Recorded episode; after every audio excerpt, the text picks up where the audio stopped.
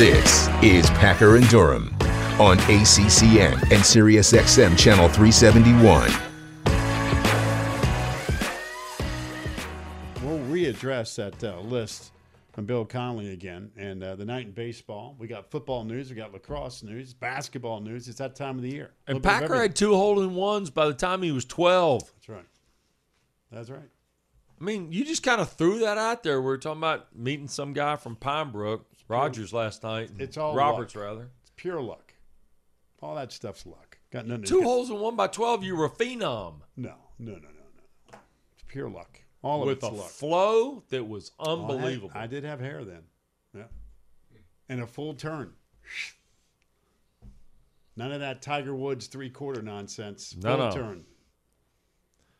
Yeah, we got sent some pictures a couple weeks ago. We got to go back and find here, Brooks. You know what's weird? I told you about the uh, 15th hole at Pine Brook. Yes. First month I was playing. Uh-huh. It was really the first month I ever played golf. Yeah. Playing with Billy in a father son event.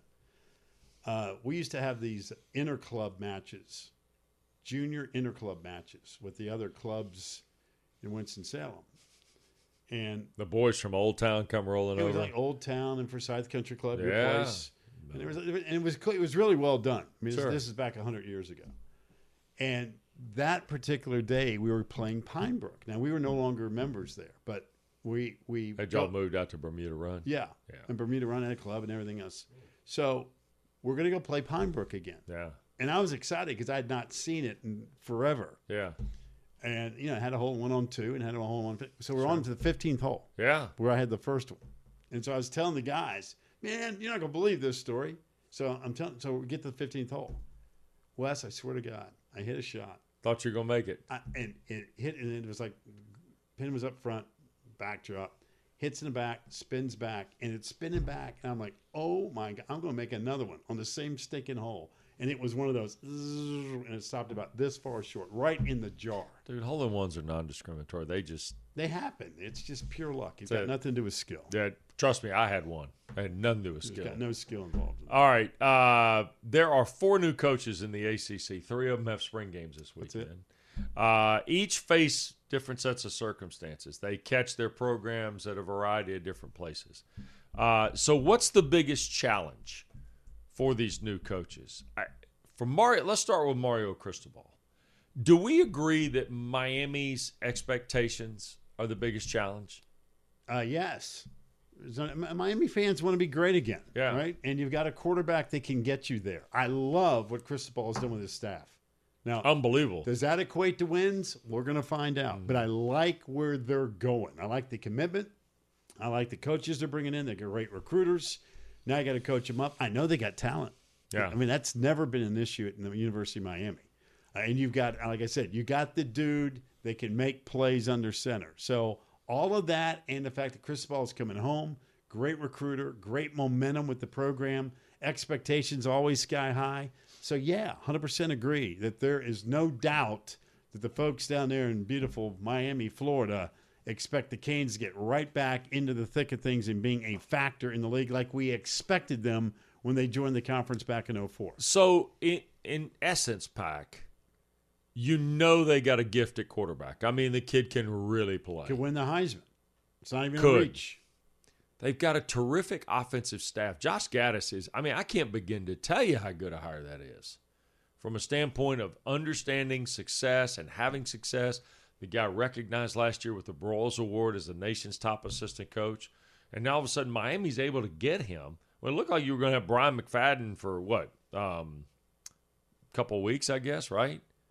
And then all of a sudden, he moves on to uh, Georgia. So now all of a sudden, you've got Josh Gattis coming in. The ch- the expectations are going to start crazy, right? Right. I mean, I just to me that's what that is. You've got really good players on offense. You got names on defense. Can you put it all together? The, the challenge is just to kind of Well, the challenge is you got to coach them up. And, and, and that is going to be why you're getting paid a gazillion dollars to get the job done. Plus, here's the other thing: hmm. you get an early game in the schedule with Texas A&M, who is another team. I, I would say A and M is kind of like the Miami of the SEC. Everybody talks about them. Tons of hype, Yeah.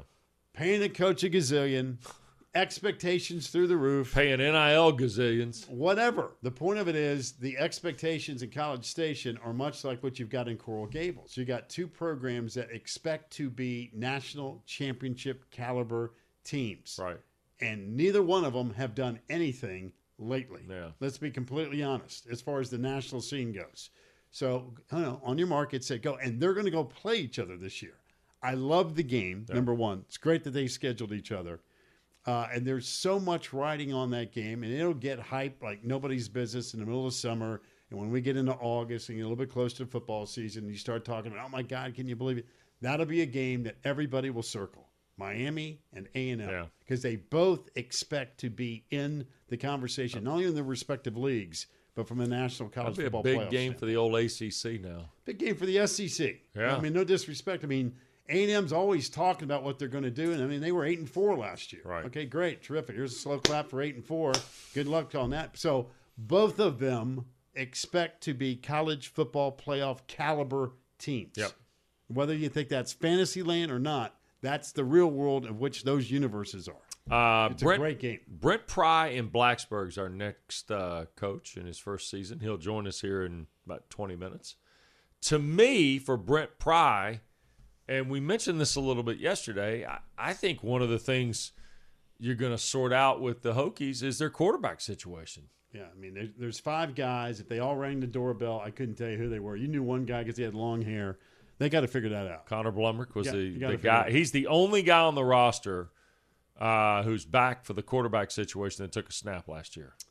That you know, this is what I think the difference is when we talk about expectations at Miami right Yeah. out of the gate for new coach versus Virginia Tech. You got to find out who is the guy, Mm-hmm. right? If you don't have a guy at quarterback, I think there's you know the expectations can only go so high. You've got that at Miami. Hopefully, Virginia Tech can find that answer here in the next couple months. I will say this too: last four seasons, Virginia Tech has allowed almost six yards per play defensively. We can talk all we want to about quarterback.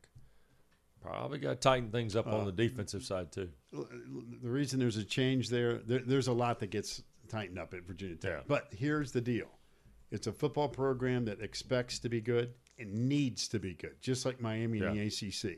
Uh, great place to play a football game, right? We talk Mm-hmm. about Enter Sandman, great fan base. They need to get back to good old fashioned, tough, physical, and I think that's what Brent Pry is all about. We're going to stick our nose in your business and make life miserable for you. So I, I'm expecting that eventually out of Virginia Tech. Yeah. Um, his defenses, by the way, at, at Penn State were terrific. Excellent. uh, top four in the Big Ten in scoring in six of his eight years there. Um, Mike Elko, I was have, kind of having this conversation last night with some folks in Greensboro.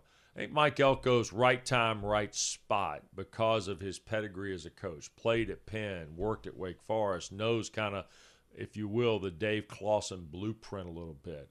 Uh, seemingly has picked a varied staff to join from an offensive perspective, bring some strong defensive guys to the table.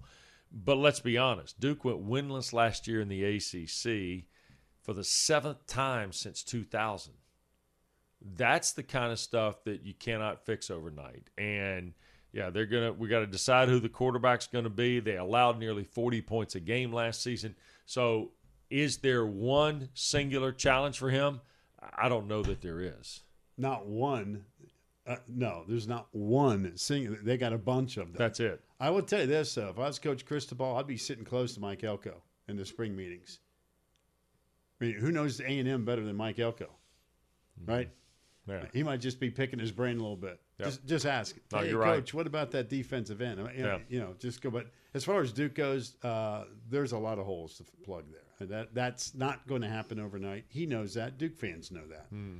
Um, but you know, David Cutcliffe did a great job, a great job at Duke. Right? I'm not trying to dump on him here, but there are so many issues at Duke that need to be fixed, and Mm-hmm. that's going to be a slow process. Yeah. Um, that's a longer term scenario. Duke, by the way, spring game, 6 o'clock on ACC Network. I'm, I'm going to be interested to watch kind of how that evolves as the season goes on because there'll be small steps, incremental ones, I'm guessing, in the way that goes. Yeah, I think that if you're a Duke fan, you have to be realistic that hey, we got Mike Elko, we're going to go eight and four this year. No, you're not. Yeah. I mean, it'd be great if you do. I hope you do. Yeah. But I mean, you got to be realistic that hey, listen, you got to build it the right way. And David Cutcliffe, like I said, did a lot of incredible things at Duke, Mm-hmm. but the build there is going to take some time. I um I'm intrigued by Tony Elliott, and his spring game is a week from Saturday uh, in Charlottesville. I'm intrigued by Tony Elliott from this standpoint. He is almost hand in glove fit for where Virginia could go offensively. And We can talk about Lavel Davis and Dontayvion Wicks and all the pieces that kind of come back for him. Now they did have some offensive linemen get out and get in the portal and that kind of deal pack. But to me, the biggest challenge facing Virginia is on the other side of the ball. Totally agree. I mean, it's all defense. Well, the good news is, much like at Miami, you've got a guy under center who can make plays, and you've got playmakers. And Tony Elliott's an offensive mind. But yeah, for Virginia to get back into the conversation uh, for a race in the coastal to get to an ACC championship game, it has to improve on the defensive side. Right. If it not, then you just can't expect to go out there and say, guess what, we're going to win this week 45 42. That's hard to do on a consistent basis. I don't care who you are. But this kid, five now, He's a, he's a dude. he's going to sling it. Yeah.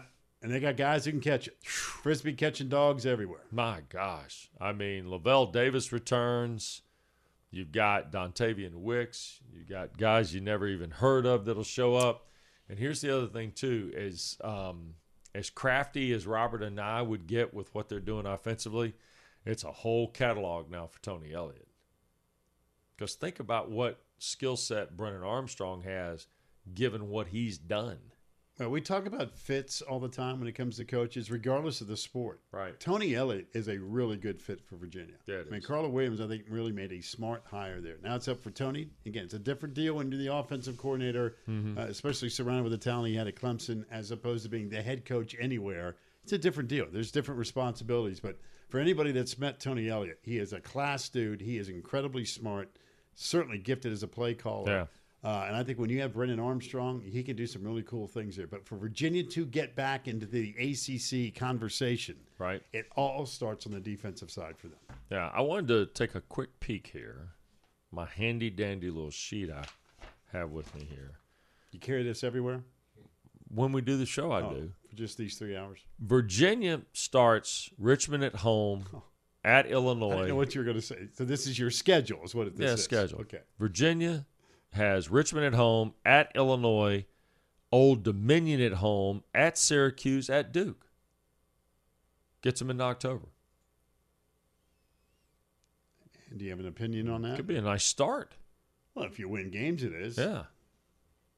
Duke, by the way, goes I Temple. think Illinois remembers the way they embarrassed them last year in Charlottesville. Bret Bielema, year Uh, two. Yeah, I I mean, but Illinois' highlight of life was that nine overtime game, wasn't it? Beating uh, Penn State. Yeah. Is that not their highlight of life last year? I don't. You think you want to bring that up to Coach Pry? No, I wouldn't think so. no. Uh, Duke goes Temple at home, at Northwestern, North Carolina A and T, and then at Kansas. Oh, Kansas football. So, you know, You think they'll be on probation by the time that game goes on? Or you think the NCAA is, eh? you talking about football Well, they're being investigated for football and, and basketball. basketball? Yeah, no, no, I don't think so. You know that when Jeff Long, the AD, was there, the NCAA sent them a, the, the notice of allegations for both sports, and he asked a question, and they asked him a question. He said, "For which sport are you asking me?" The alleg-? I mean, when you're being investigated for two major Yeah, sports, sure. could be a problem. That's it. The Packer and Durham Podcast.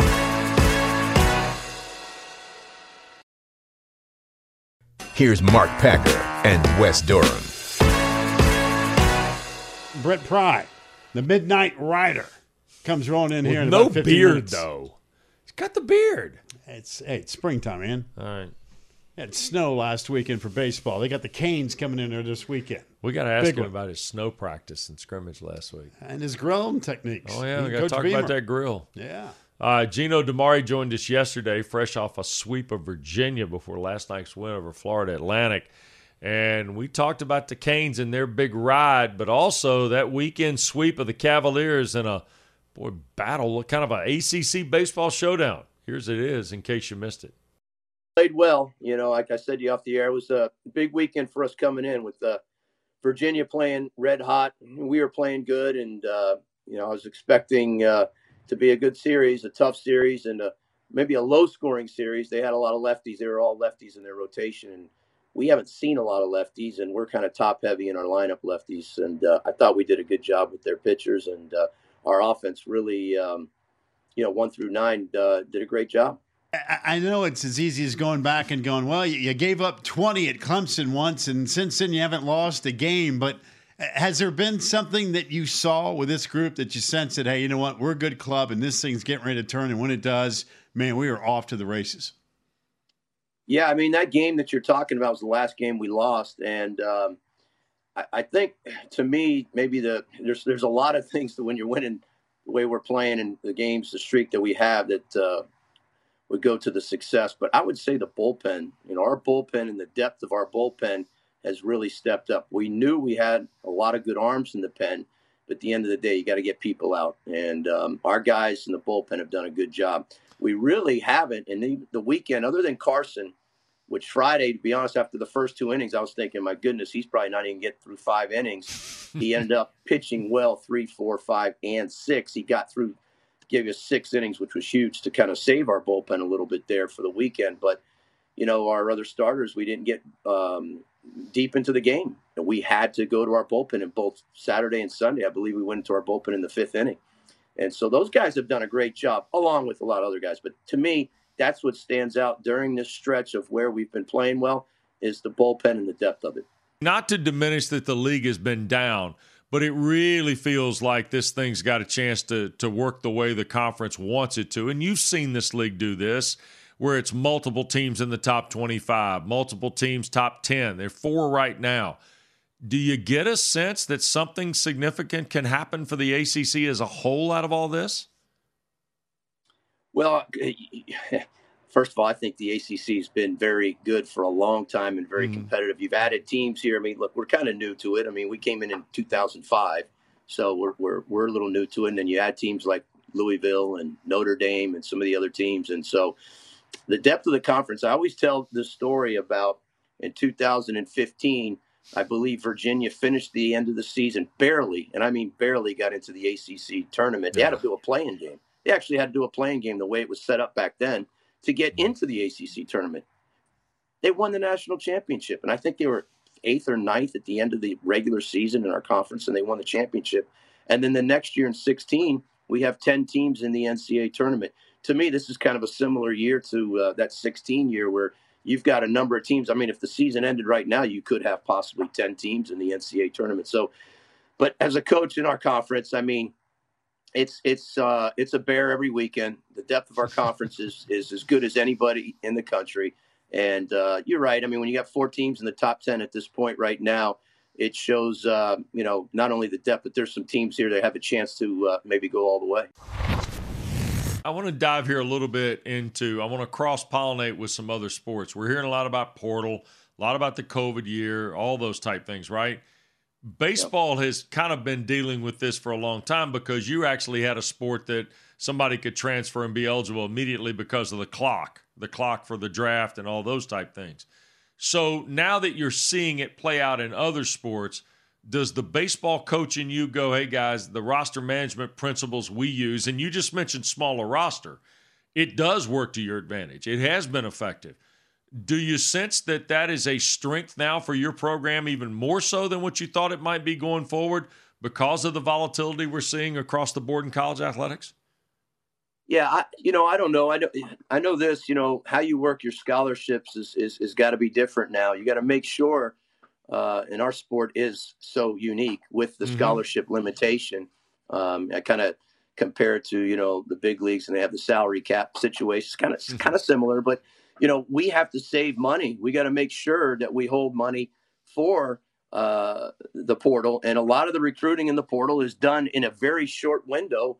Um, a lot of it, not all of it, but a lot of it, uh, because it's at the end of the season.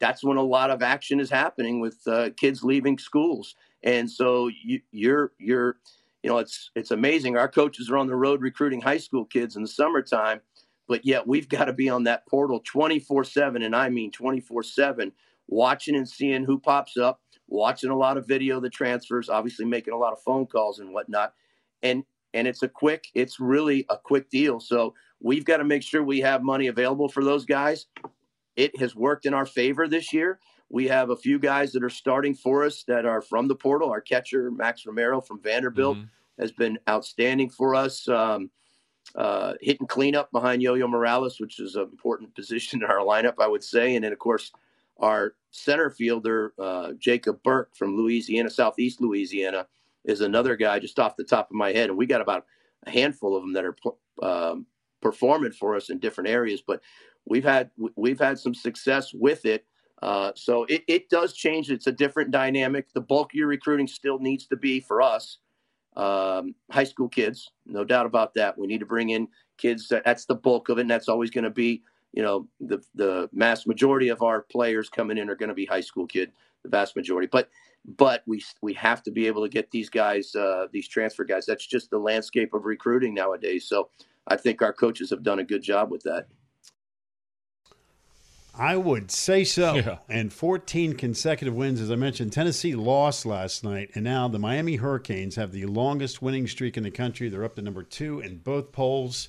And the Canes this weekend at Virginia Tech. The Hokies cracked the top 25 this week for the yes, first sir. time. Big, big series this weekend. Packer and Durham.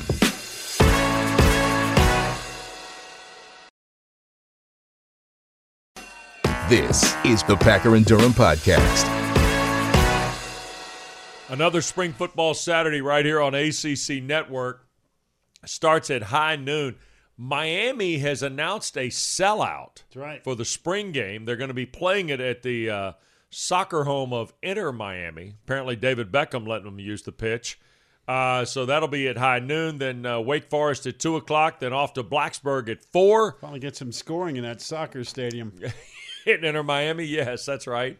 And then Duke at 6 wraps up another busy – Spring Football Saturday right here on ACC Network and streaming live on the uh, ESPN app.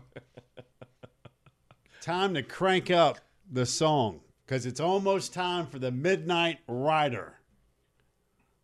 Right there, that's that. It's not dog walking music. That's my walking music right here. Look at it. I was listening to it yesterday. It looks like the beard's trying to make a comeback. By the way, would you be quiet a second? Let us just take all this in before we get Coach on here. Look at Coach. Yeah. He's already in the mood. I, you know, can I look at him? He's humming along. Here we go. And you can't help it. It's one of those songs that it hey. stays in your head the rest of the day. All right, you hum it all day long. I tell you what. Long before you open the season, long before you've opened the season, you have already generated a little interest among folks that watch our show. Last night in Greensboro, you think Coach Pry is going to come out to the Midnight Rider? No, I think they're going to keep the Enter Sandman. Thank you. Amen. Yeah. Um, I think that was in my contract. Yeah, yeah. I think that's in everybody's contract, yeah. not just yours, right? That's right. Yeah. Um, all right. How's this been? Being the head ball coach, being the guy in charge, being that big hombre, being number one there. How's that been? It's been an eye opener. I definitely have a different job than I've had for 31 years. Um, you know, I walk down the hallway and I see my old job in there with Coach Marve and the defensive staff, which I step in there about 30 minutes a day just to kind of feel like myself again.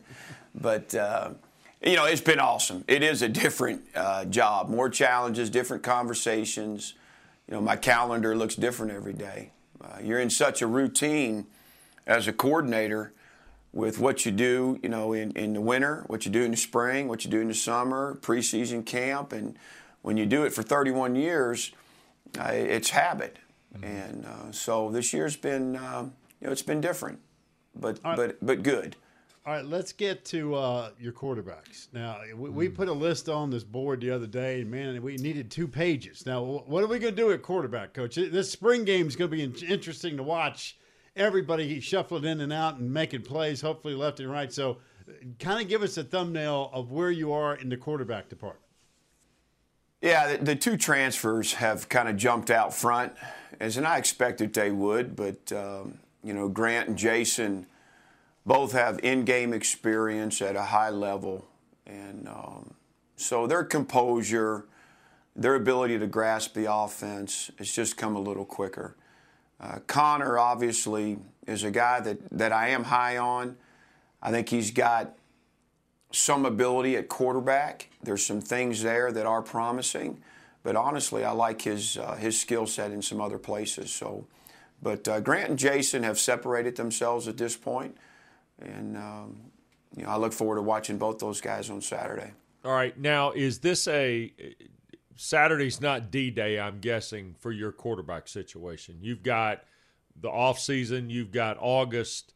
Uh, are you comfortable in your first year, Brent, taking this thing all the way to the wire for week one before you determine kind of how you go through with this? Yeah, what I'm comfortable with is we, you know, we won't name a starter until we feel like we have one. There you go. And um, you know, that's I, I do want that. Uh, I want that to happen when we're ready to have it happen because I think that guy is obviously going to be a leader of our offensive football team.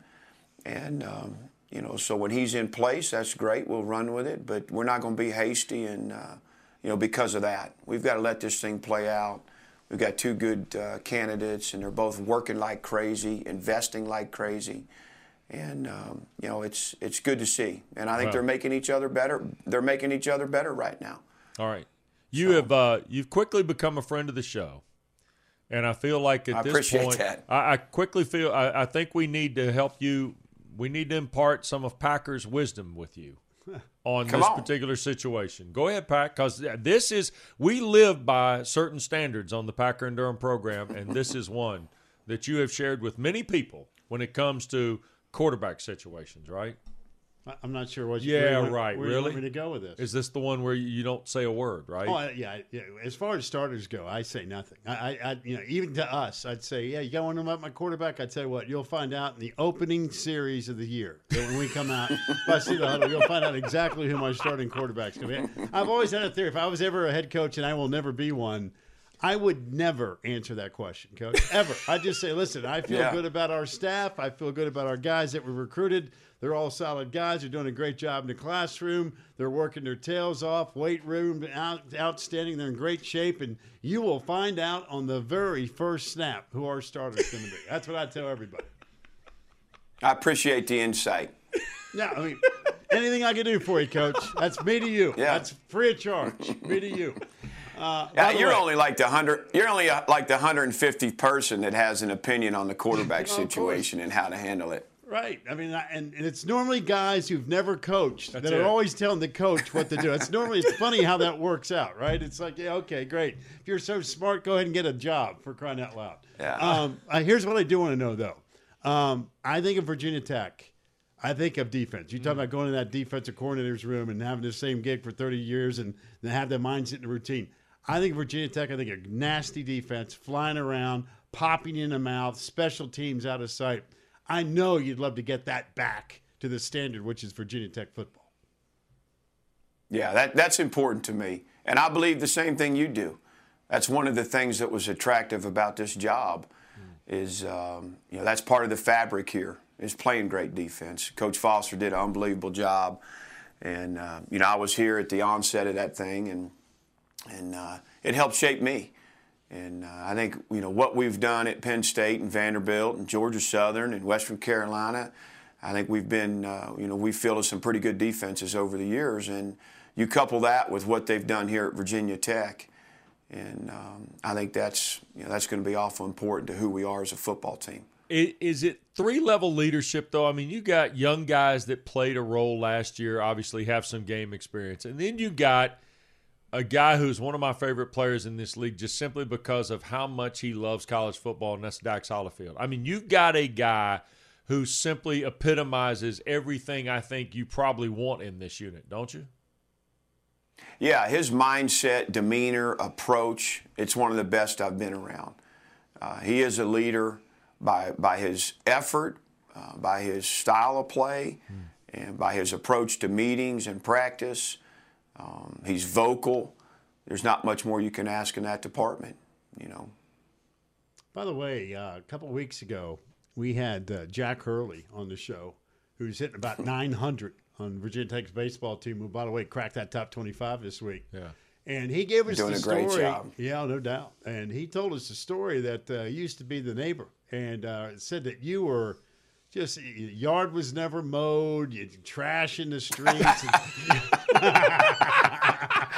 I was getting ready to pay him a compliment. I may not. no, I'm messing with you. And and he, so he caught us by surprise with that story and said, "Oh yeah, we've known Coach for a long, long time." And lo and behold, both of you end up in Blacksburg. That's kind of a crazy story, isn't it?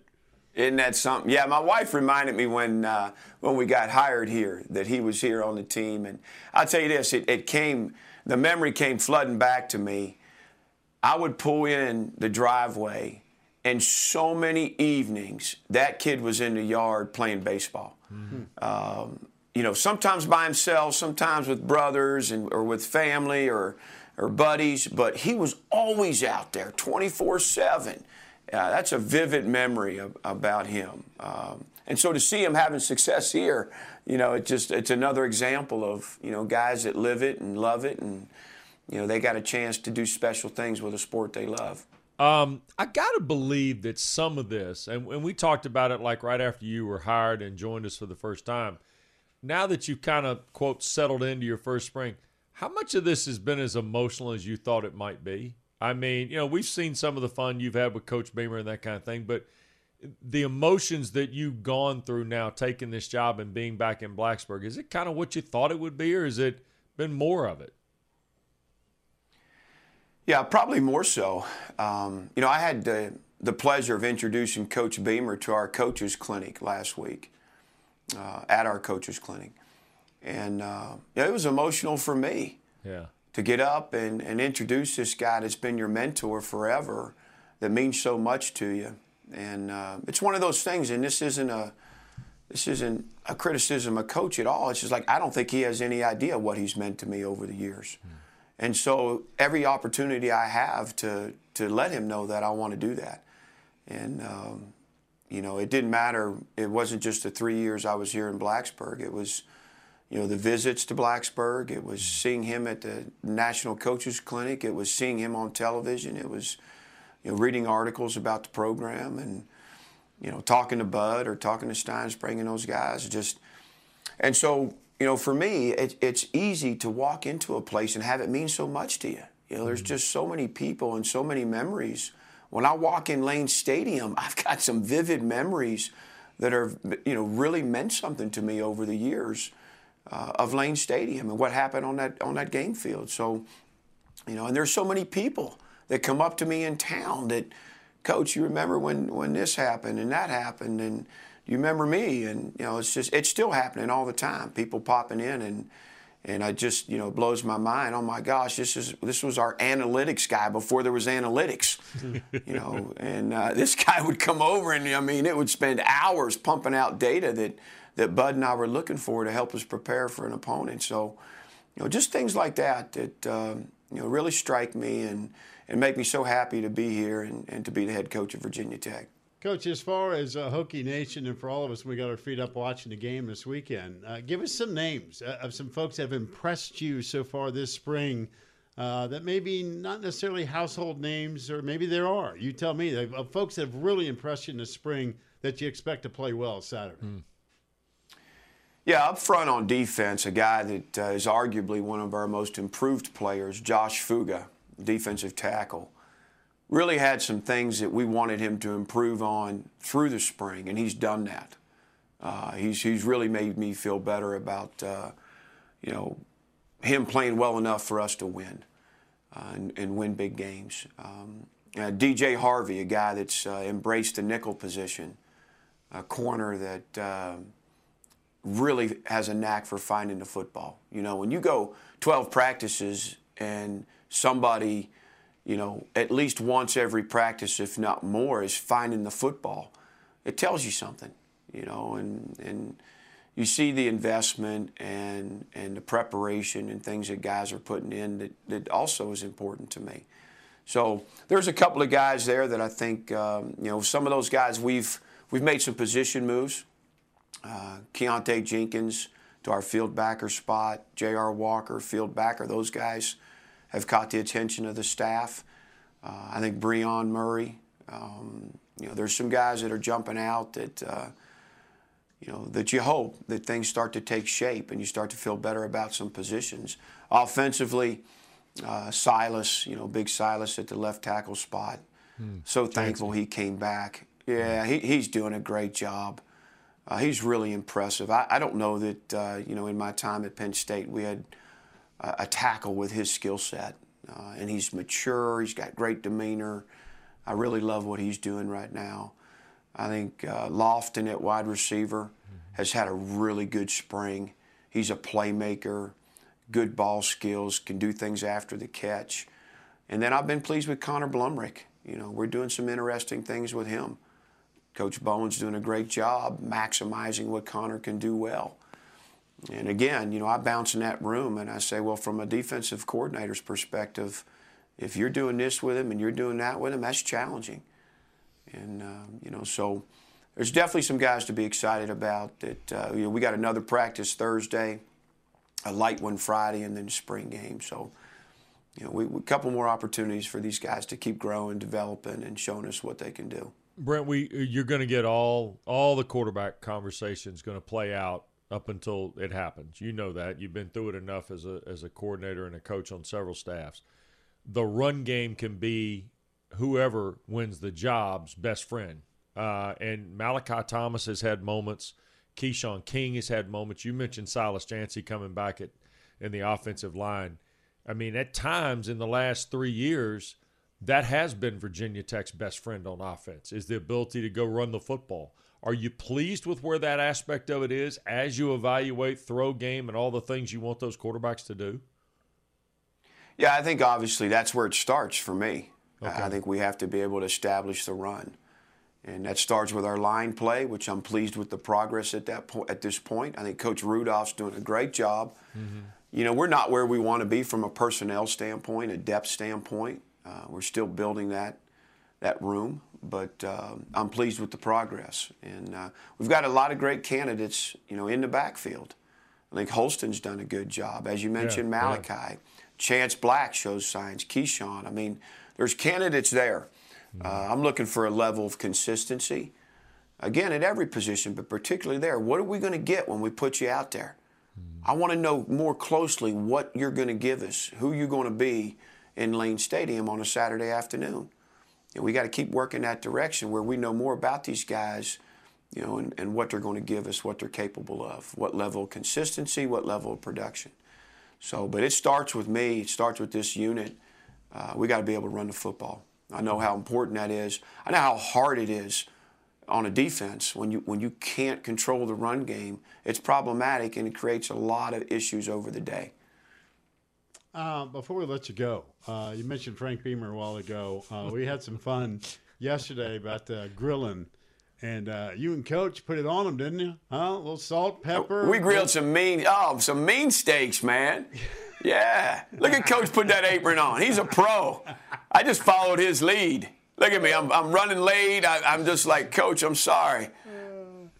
I thought you were coming in there to eat, not I to did grill. Too. Yeah, man. You came in there and slapped it on. Now, who you kidding, right? So, so how did this kept go? pouring more seasoning on there. Yeah, I kept putting more seasoning, and Coach, he had a, he had a method to the madness. I was just slapping it around. There you go. You know, there's a, there's a real hey, there's a method to all that. Now you can't just go in there and pretend like you know what you're doing. You got to know what you're doing, right? Yeah. Well, you know that's that's a tradition that Coach Beamer started long ago his football clinic always had some of the best steaks going.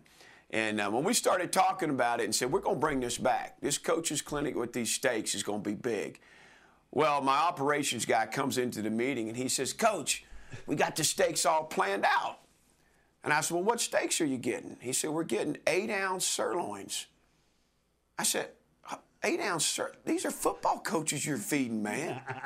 So I, I, took our I took our Sam linebacker coach Quinn, who's our food expert, and I said, "Get involved. You get involved in get that involved. menu, Quinn." and, and, so the next thing you know, we went from string beans to baked beans. We went from rolls to cornbread, and we went from eight ounce sirloins to 14 ounce ribeyes. So yeah.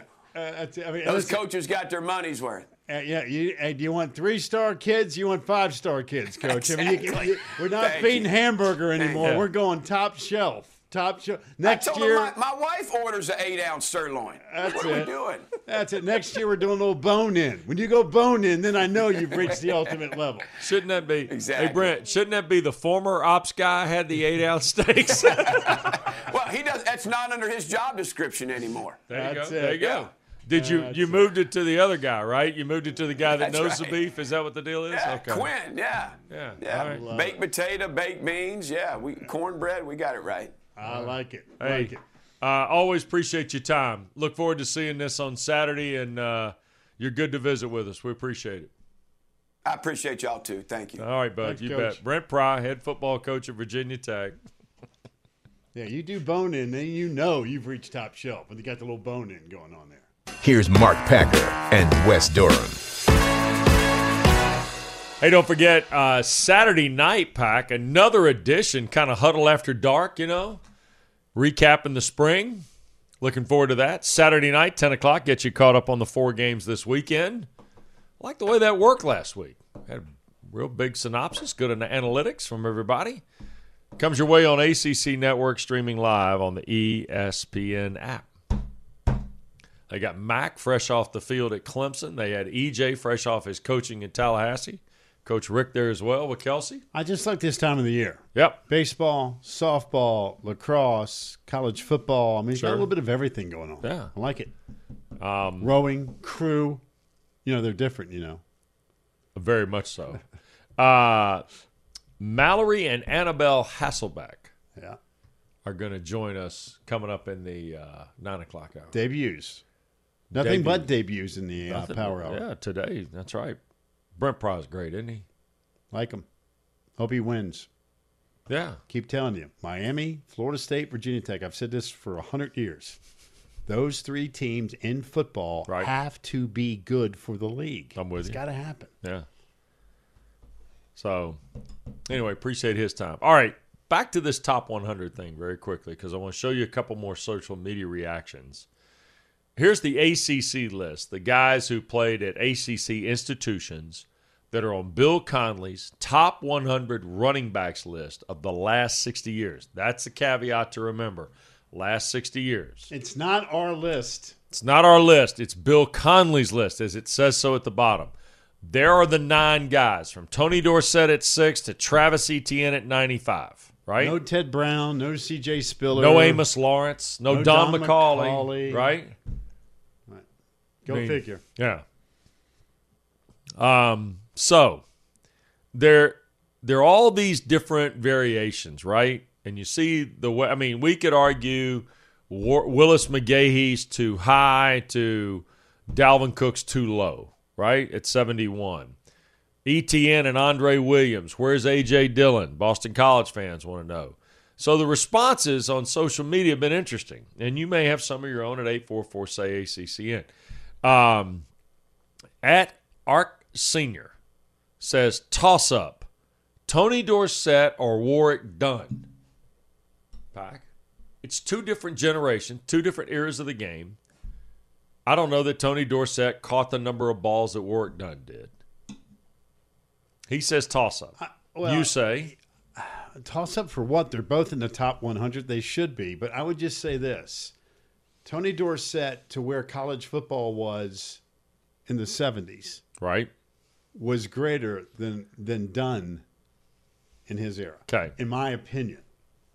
Okay. They're both great players Right. and should be on the list. Right. Now I'm going to give you one a little bit more closer in terms of Tony Dorsett, let me just answer it this way Tony Dorsett in his prime plays today. absolutely. You know, you know what I'm saying? I mean, Absolutely. He was ahead of his time when I he think played Warwick Dunn plays today. I, I think no question. Well, I 'Cause of his Dunn was a ability to catch man. the ball. I Yeah. mean, I, I thought Warwick Dunn being ranked behind some of these guys is almost embarrassing. yeah, I don't disagree with that.